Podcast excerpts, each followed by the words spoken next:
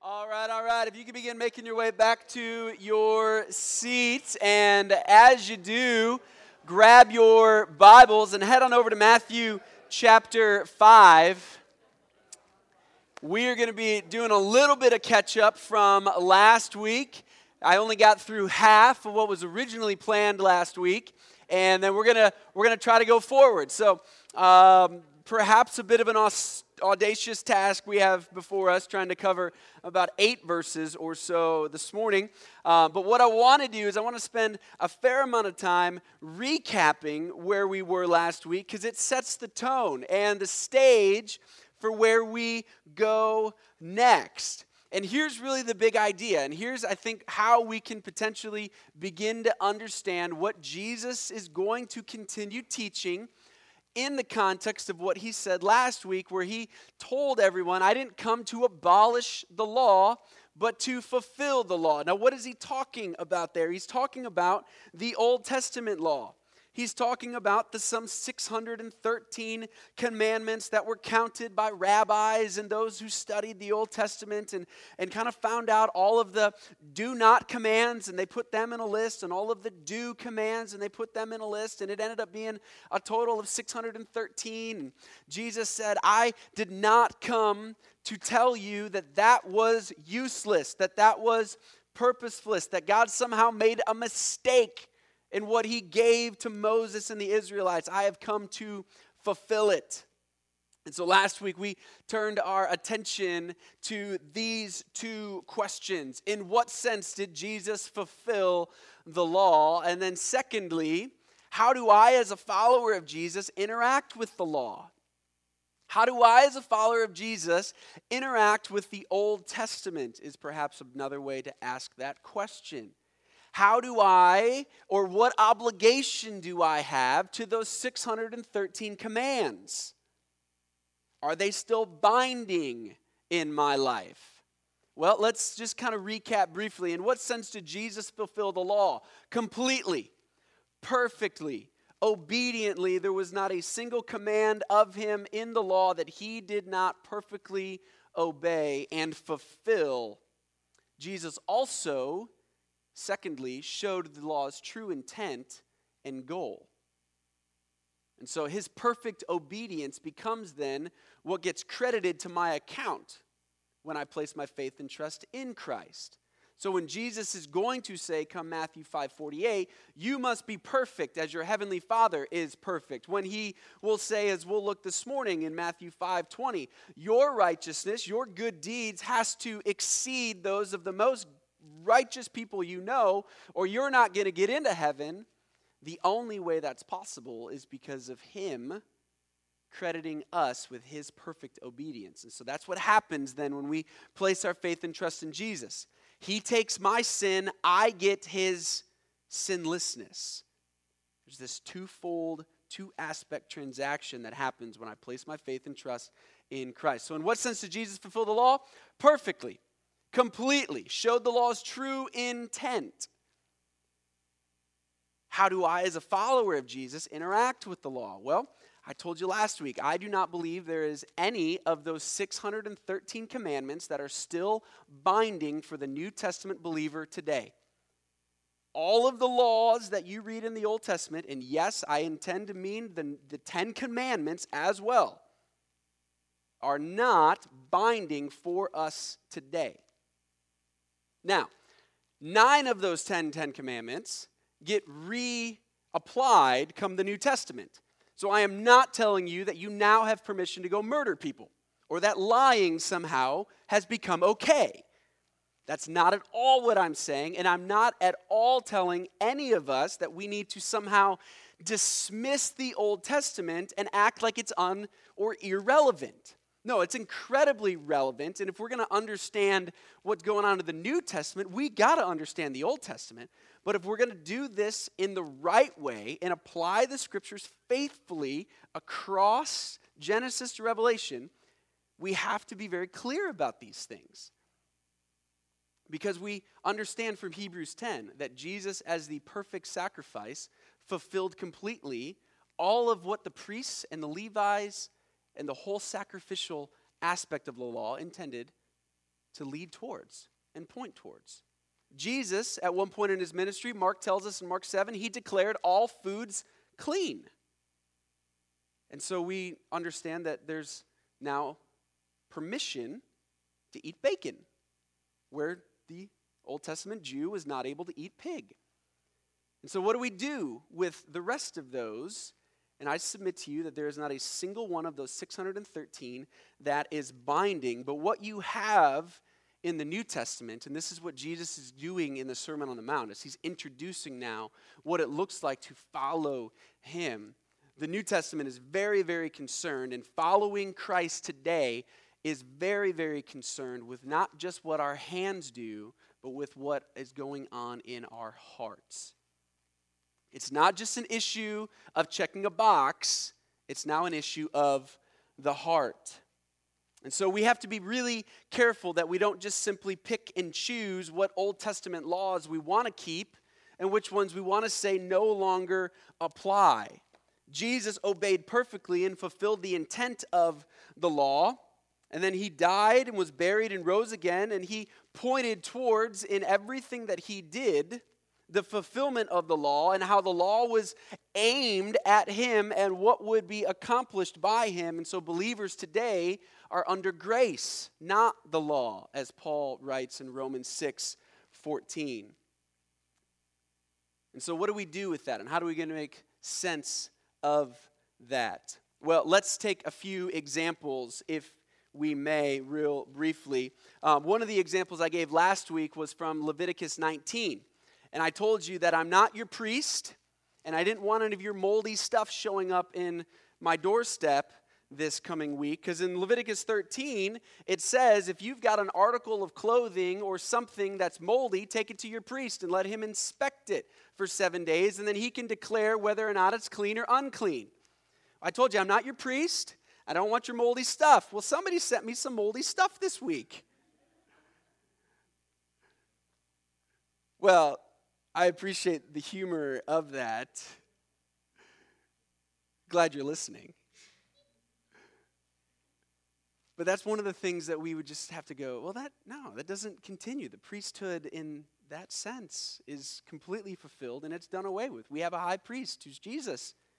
He now sits at the right hand of the Father. There should be no priests anymore because we have the full and final high priest. Well, let's keep giving some other examples here. Paul in Romans 13, 9 and 10 says this For the commandments, you shall not commit adultery, you shall not murder, you shall not steal, you shall not covet, and any other commandment are summed up in this word You shall love your neighbor as yourself. Love does no wrong to his neighbor, therefore, love is fulfilling the law. So we're not dismissing and somehow now giving permission to covet and murder and steal and commit adultery. No. We're saying, look, there's now a deepening of what these look like. And Jesus is going to step through many of these in Matthew 5 as he begins to give details of how this gets applied. I mentioned last week that tithing is not a command that is given again in the New Testament. Tithing is an Old Testament command. Give your tithe, bring your tithe to the storehouse. Tithe means 10%. Often in today's church, we think of my, my tithe as my 10%. And, and many of us begin there, take our gross salary, we multiply it by 0.10, and that, that's what we give. Well, tithing's not a command that's reasserted come the New Testament. So the New Testament church should not ever be commanded to tithe because the scriptures don't command the New Testament church to tithe. Instead, there is a deepening of that idea and that principle. And now the issue becomes not just what my hands do, but where my heart is. And so it's generosity. And I just a few minutes ago read from 2 Corinthians chapter 9 on how we are to be generous. There's no longer an amount attached to that, it's a matter of the heart. And so it's not just checking the box did I give my 10%? It's was I generous? Well, that may mean more than 10%. It's an attitude all of a sudden. It's not just an action. And that's what we see consistently across the board. Let me give you another example from Romans in regards to food laws. Paul says this I know and I'm persuaded in the Lord Jesus that nothing is unclean in itself. What's he talking about? He's talking about animals. He's talking about what you eat. He's talking about what you drink. There were very specific animals that the Old Testament Israelite was not able to eat. And if he did so or touched one of them, he became ritually unclean and had to be purified before he could go back to the temple courts. So Paul's saying, Look, I'm convinced, persuaded in the Lord Jesus, that no animal is unclean. But it's unclean for anyone who thinks it's unclean. What's happening here? For if your brother's grieved by what you eat, you're no longer walking in love. And he goes one step further by what you eat, do not destroy the one whom Christ died. So there's this huge shift that has all of a sudden occurred. Where if my eating habits cause another brother or sister to be grieved, I need to say no, even though there's no command requiring that obedience of me. So, in declaring all foods clean, bacon is now on the table. But if someone's offended by my eating of bacon, I choose for their sake to no longer eat bacon. That's what's going on here. It's not just something that I do with my hands all of a sudden, it's now a heart issue. Generosity and giving to the Lord becomes a heart issue. It becomes something now that I've got to I got to do much much harder work with. What I eat and what I drink becomes in quite frankly, a whole lot more intense than just did I stay away from pork? It's now have I offended a brother or sister by what I chose to eat? And the idea here would have been meat sacrificed ritualistically to idols. And the Apostle Paul returns to that very same idea in 1 Corinthians 8, where he again says much of the same thing. The idea now and the principle now becomes what does my neighbor need? And how can I love them? There's a deepening of the issue. It's not just what I do with my hands, it's not just my action, it's all of a sudden now my attitude. And that's what Jesus is going to continue to do through the whole next section of verses in the Sermon on the Mount. And we'll see that this morning as we step back into Matthew 5 and look at what he has to say about anger and murder. It's not what my hands do, it's now where my heart's at.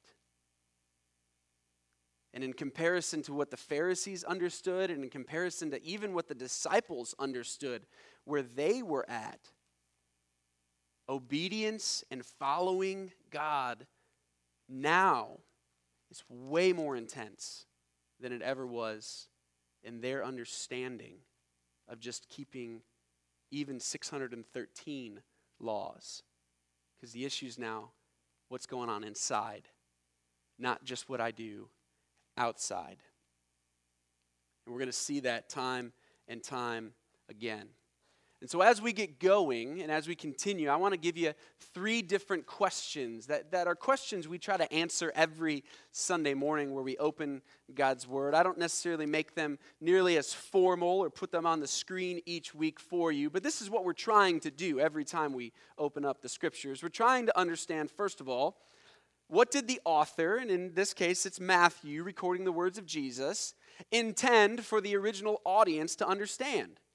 What was the first part? What, what did Matthew want in quoting Jesus those original disciples and readers to understand? And then what principles and truth can be understand today? And then how do we apply those principles to our lives? And so that's what we try to do every Sunday morning when we gather and we open God's Word. And it gets a little tricky when we do it in the Gospels because the disciples were still living under the law.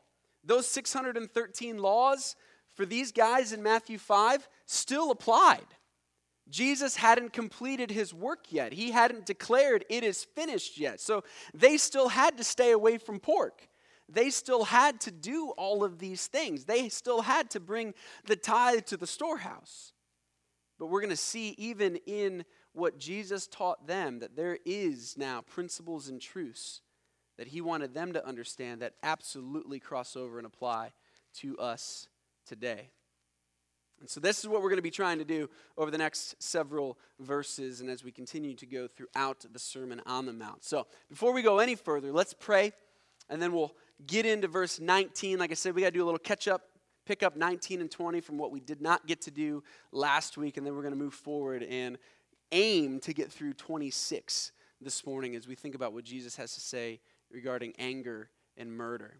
So, would you join me? Let's pray. Father God, we pray for our time here in your word this morning. Pray that you would come and teach us. God, I pray that my words would be accurate to your word and that we would be able to understand what it is that you have said. God, help us to understand how these principles and truths that you are communicating in your word apply to our lives today. And so, God, would you give us ears to hear? Would you help us to very, very specifically see where and how this matters for us now? This isn't just information you shared 2,000 years ago that we're supposed to walk away with and go, oh, that was nice. No, your word is living and active. It's profitable for teaching, for rebuking, for correction, and for training. I pray that you would do that now. I pray this in Jesus' good name. Amen. Let's go pick up 19 and 20 together. Let's go back actually to 17. We'll just read 17 to 20. We'll spend a little bit of time in 19 and 20 then, and then we'll move forward to 21 from there. Jesus says this Do not think that I have come to abolish the law or the prophets. I have not come to abolish them, but to fulfill them. For truly I say to you, until heaven and earth pass away, not an iota, not a dot will pass away from the law until all is accomplished. Therefore, whoever relaxes one of the least of these commandments and teaches others to do the same will be called least in the kingdom of heaven. But whoever does them and teaches them will be called great in the kingdom of heaven. For I tell you, unless your righteousness exceeds that of the scribes and Pharisees, you will never enter the kingdom of heaven. So let's step into 19 and 20 and try to understand what's going on here. In verse 19, Jesus gives a very clear statement about what it looks like to follow him. In verse 19, we're talking about and looking at what it looks like to follow Jesus. And so at the beginning of 19, the word therefore is there, indicating that he's summarizing now for us and applying for us what he has just said in 17 and 18. He didn't come to abolish the law, he came to fulfill the law. And not a iota and not a dot is going to pass from the law until all is accomplished. And so, therefore, and in summary, here's what it looks to follow me you are least if you relax even the least of the commandments, and you are great if you teach others to not relax any of them. The Pharisees had a way of understanding certain laws out of the list of 613 to be considered lesser laws and greater laws. And that's part of what Jesus is, is targeting here. And they prided themselves on being experts at following even all of the lesser laws. And so when Jesus gets into Matthew 23 and gets after them for tithing on their mint and their cumin and all of their spice rack, that's part of what's going on here. That was a part of what was considered the lesser laws. And they were making sure that they were even tithing on that. Now, we've got some mint plants in our yard and those things grow like weeds, I don't know how you would actually make sure and count that you tithe 10% of your mint plant. It seems like every morning the thing multiplies. And maybe that's part of the point, is that they were so detailed and exact in these lesser laws that they were making sure that even the things that other people might go, well, maybe not a big deal, they made a big deal. But here's Jesus telling us this is what it looks like to follow me. Whoever relaxes one of the least of these commandments and teaches others to do the same will be called least in the kingdom of heaven. But whoever does them and teaches them will be called great in the kingdom of heaven. Jesus had some strong words in Mark 10 for those who encouraged his little ones to sin. He said it'd be better for him if a millstone was tied around his neck and if he was dropped in the sea. It's the same idea here. It's the same idea. We get to and as the New Testament church is built and planted and grows, the idea of false teachers takes center stage in many of the letters written to these churches. A couple years ago, we studied the book of Titus. It was written by Paul to Titus, who was a pastor at a church in Crete. And what was at stake was Titus was to appoint elders so that they would be able to protect the flock from false teachers.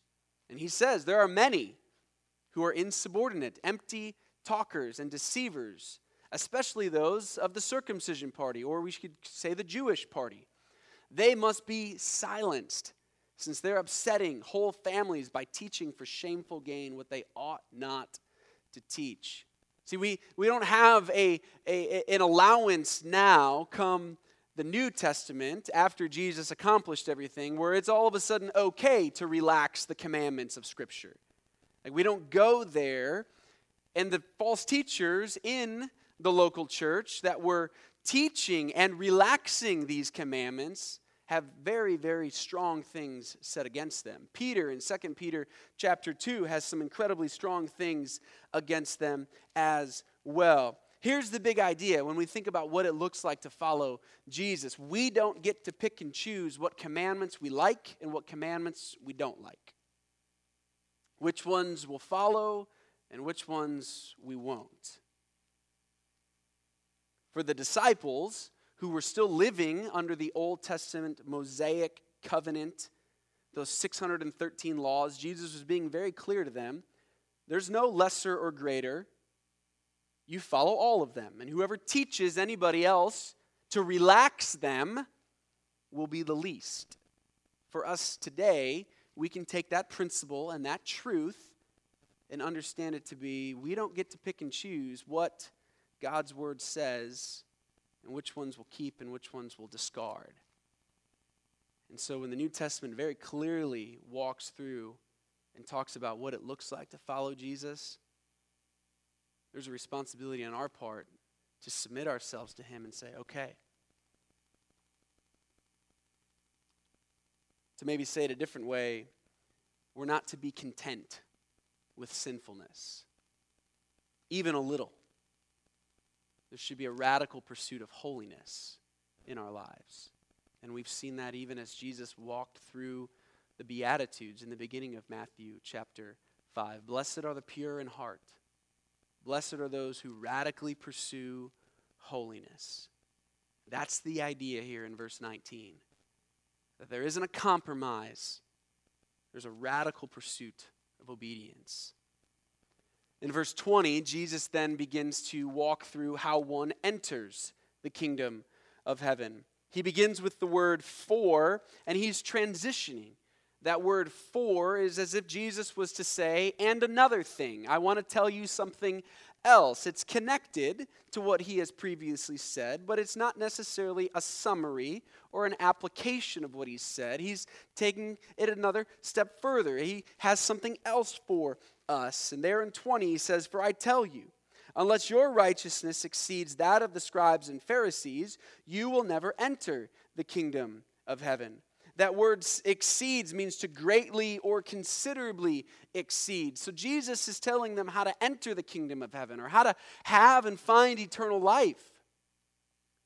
He said, Unless you guys are more holy than the most holiest people you know, who are tithing on their dill and their mint and their cumin, you guys aren't going to get there.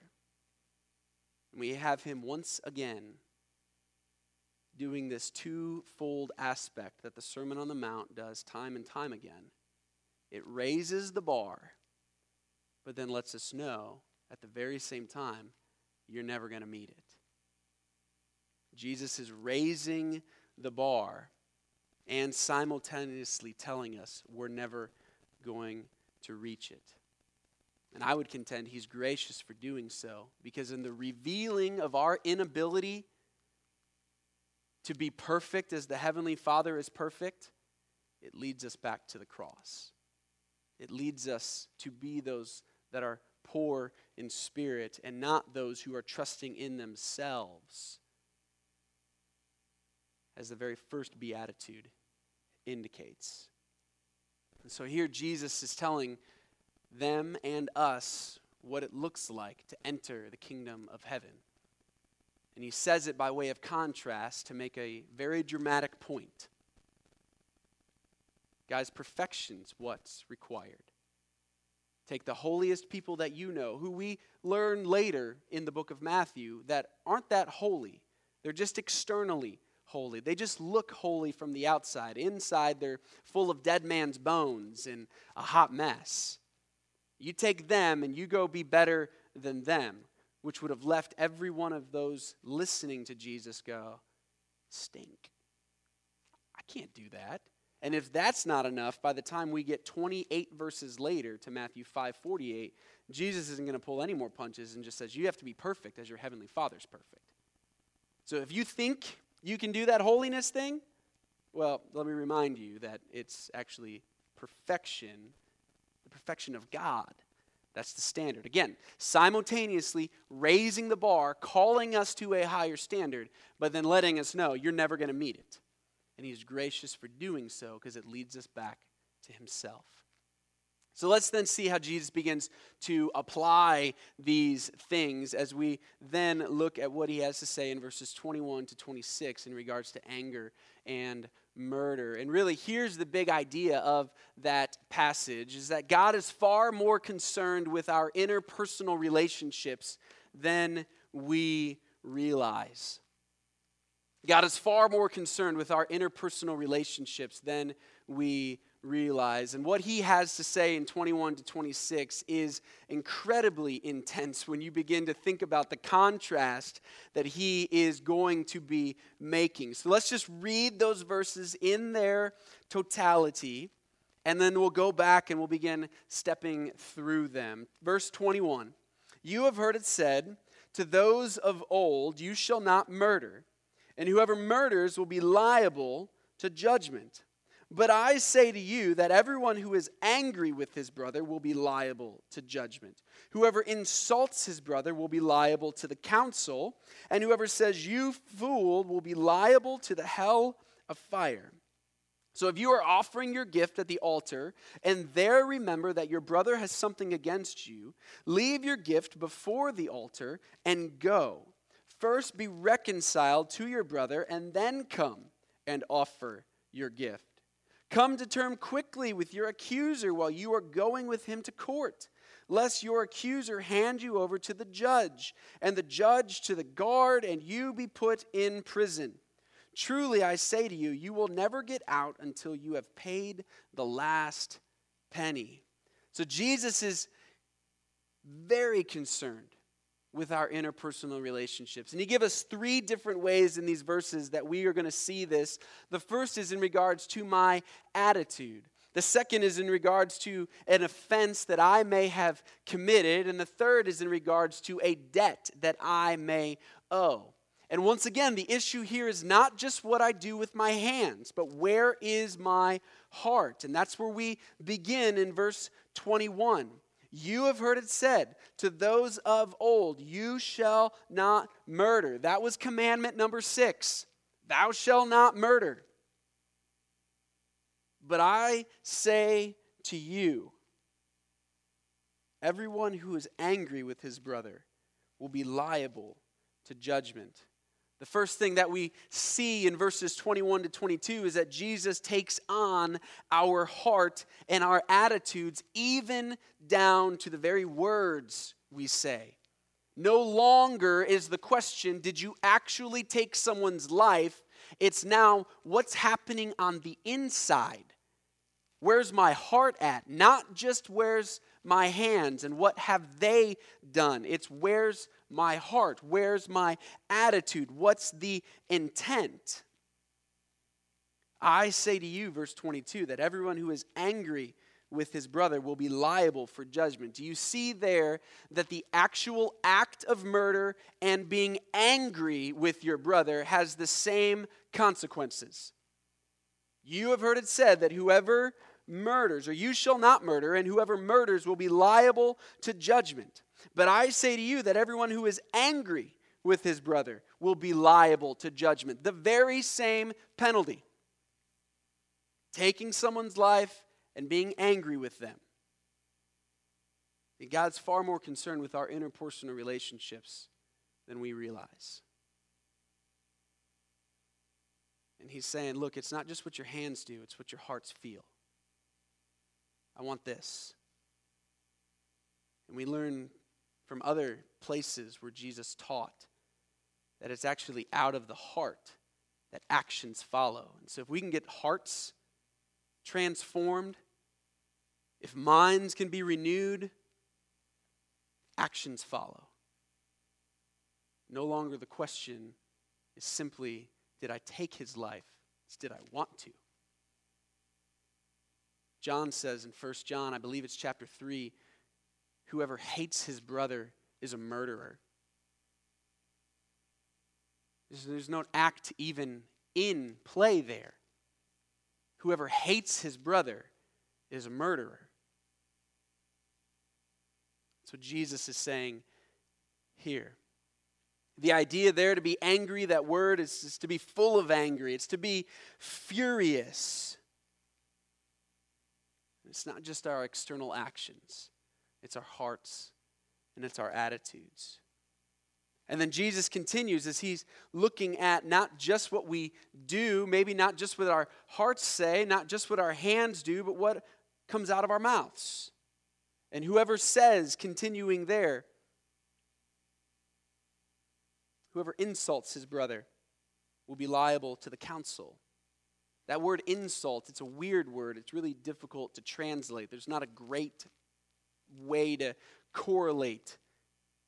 Well, it's this set of words and not that set of words. That, there's no good way to understand that the idea behind there is, again, a heart issue. I don't think Jesus is giving us here a list of specific words not to say. I think he's trying to reveal matters and issues of the heart. And so, where he says this, whoever insults his brother will be liable to the council,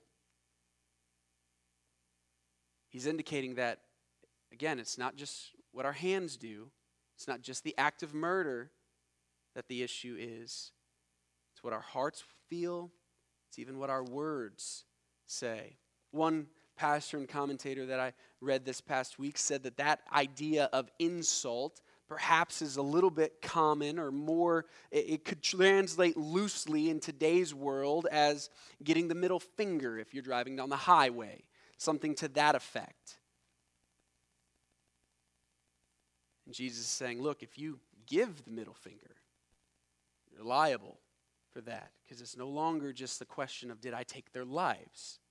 It's a question of attitude, it's a question of even words. And he continues and he takes this a step further and says, Whoever says you fool will be liable to hell. the word fool there is actually, it's, it's the Greek word moros. It's where we get our word moron from. And so we can, can kind of understand those a little bit more closely because there's a, a, little bit more of a, way that that gets translated here. And again, I don't think Jesus is saying and giving us a specific word not to use, although there's probably wisdom in not using that word, moron, and tossing it around carelessly. The idea is what we say to people and how we value people and what type of speech comes out of our mouths. Jesus himself will use that word fool in speaking with the Pharisees, where he will say, You fools.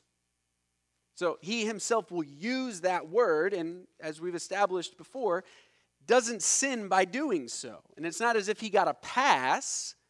No, it's his actions weren't sinful. And so the idea here is not just stay away from ever using the word moron, it's no, take inventory of your heart. What would be going on inside of you that would well up within you and lead you to want to say you're a moron? Well, the work there. What's going on? Paul in Ephesians 4 said this Let no corrupting talk come out of your mouth, but only such as is good for building up and fits the occasion, that it may give grace to those who hear. So, does my speech strengthen somebody?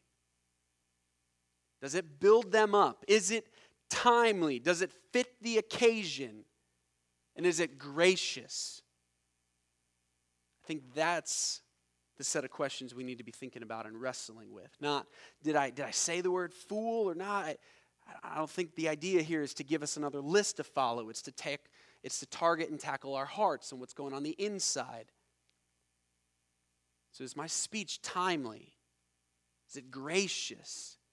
Does it build up? We can see throughout the scriptures where there are times where hard things are said. But they're said graciously. They're said in a way that fits the occasion. And they're said for the purpose of building up, not tearing down. And that's what's going on here. That's what Jesus is speaking about in regards to what is going on with our heart and our attitude. The question no longer is did I not take somebody's life? The question is do I have anger in my heart? Am I insulting that person? And is my speech towards them? Does it build them up? Is it timely? Is it gracious? Those get after things that happen at the heart level. Well, Jesus continues in verses 23 and 24, and he is going to get after then what we do if we have done something. And he begins to now give instructions of what it looks like if something has been done, if an offense has been committed. And again, the big idea is that God's far more concerned with our interpersonal relationships than we realize. The question's not just, did I not murder somebody? And so if we find that, you know what, we might have some trouble interpersonally. We might have done something that offended somebody, even if it's unintentional.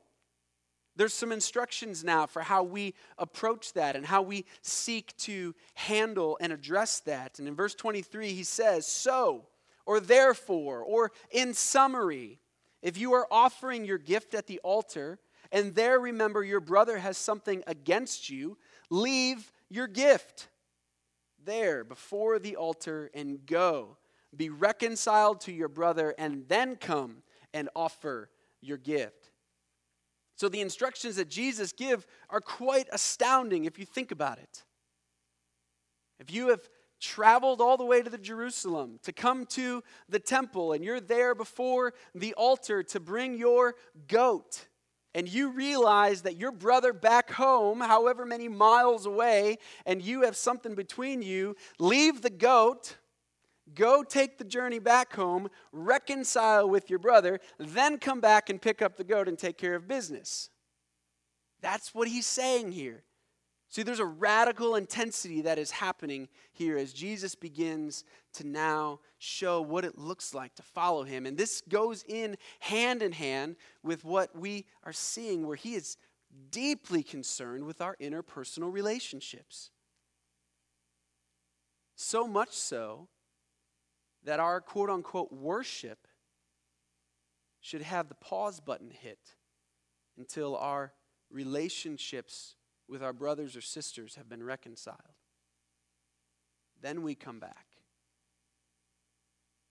That's radical. That's radical for today. And for today, because worship doesn't just happen at a location, it happens all the time.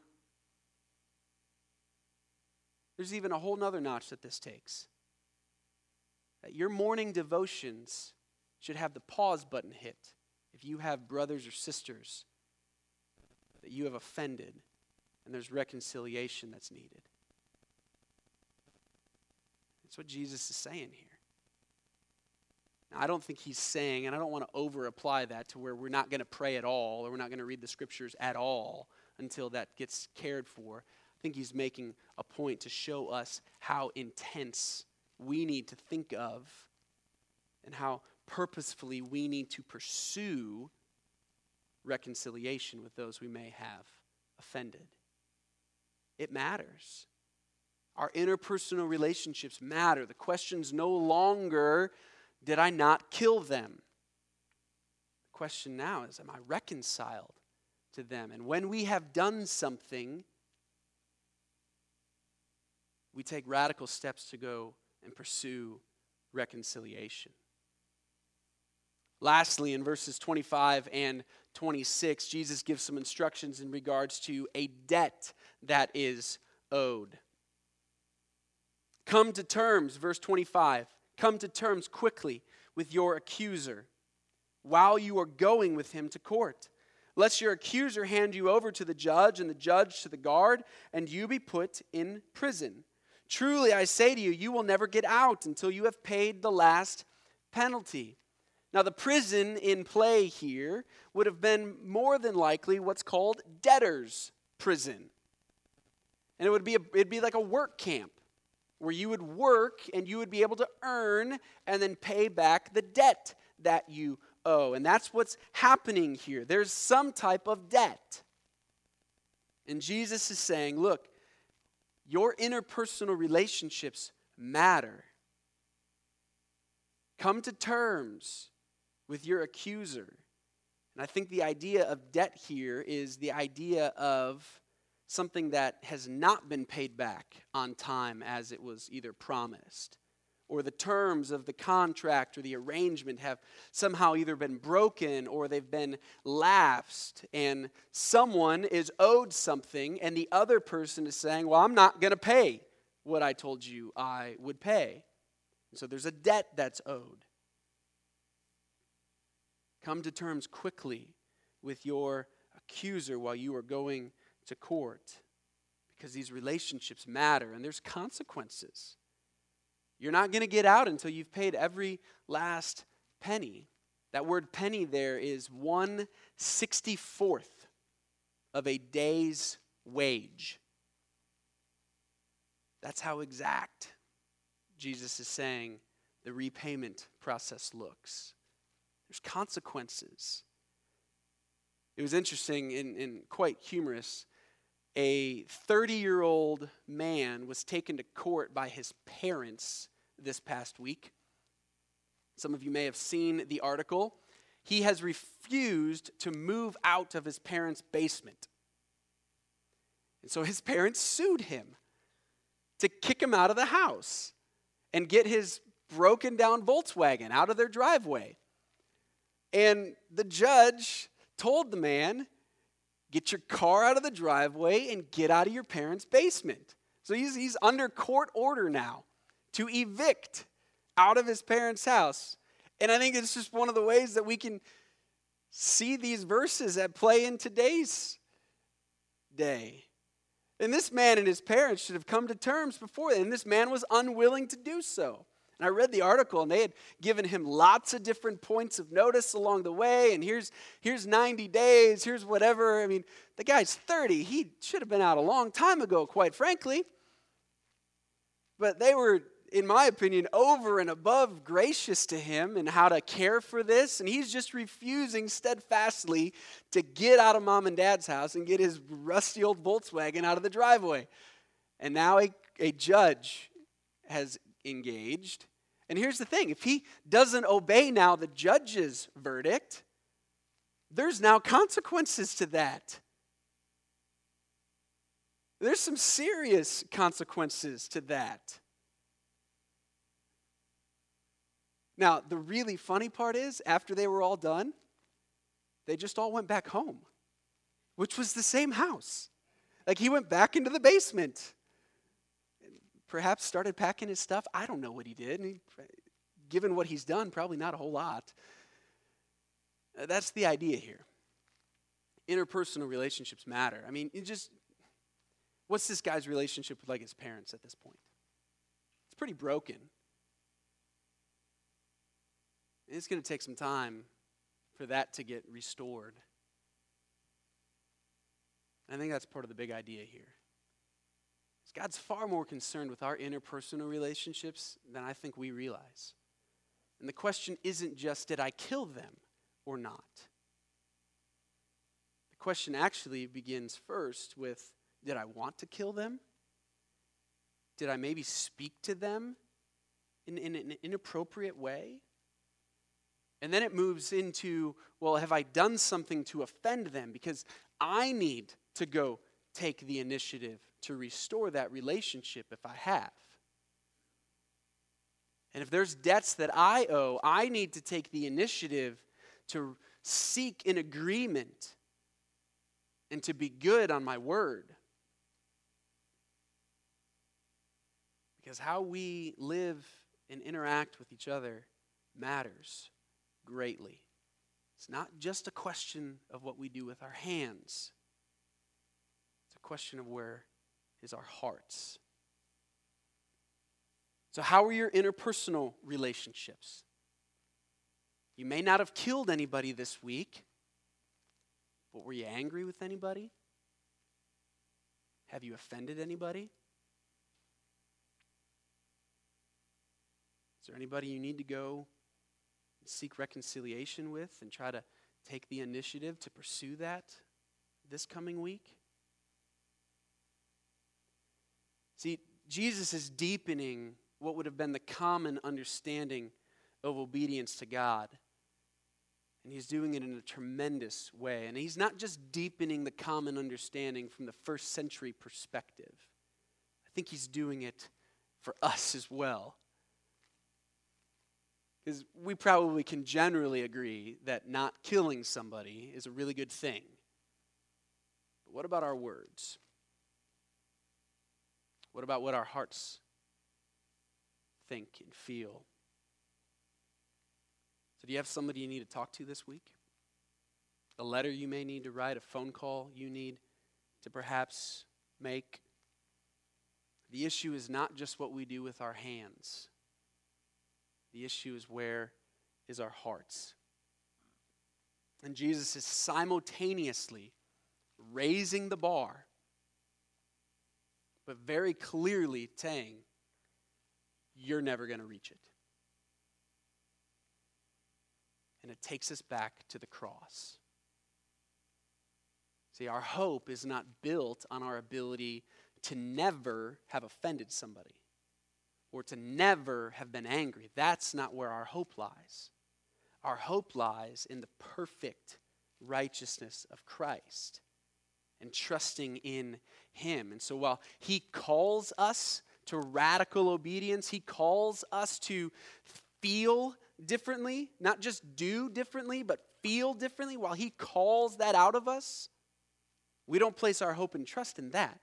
Our hope and trust is in Him. Our hope is built on nothing less than Jesus' blood and righteousness. That's and that alone is what we trust in. And as those who trust in Him, we begin to radically pursue obedience to Him. And He's gracious in raising the bar and reminding us time and time again you're never going to meet it because it leads us back to the cross. You pray with me? God, I pray that where there are relationships that need reconciliation this week, that those conversations would happen. God, I pray that you would continue helping us unpack and understand what it looks like to follow you, and this radical call to obedience that you outline. God, help us to not be content with just what our hands do,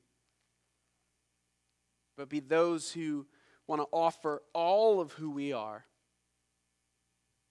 as our spiritual act of worship and have our minds transformed by, by the renewing that comes from and through your word.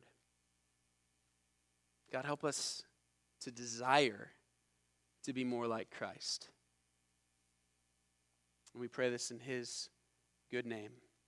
Amen.